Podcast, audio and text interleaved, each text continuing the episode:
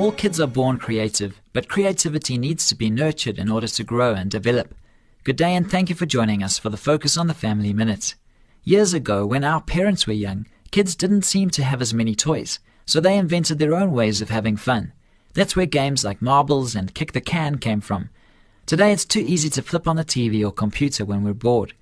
Teach your kids that there's more to life than fancy electronic games and media. Encourage them to use their downtime wisely.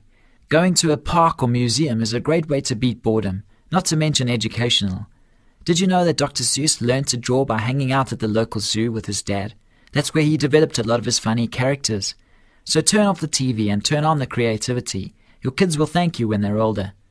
For more information on family issues, please call Focus on the Family in South Africa on 031 716 3300 or log on to our website at safamily.co.za.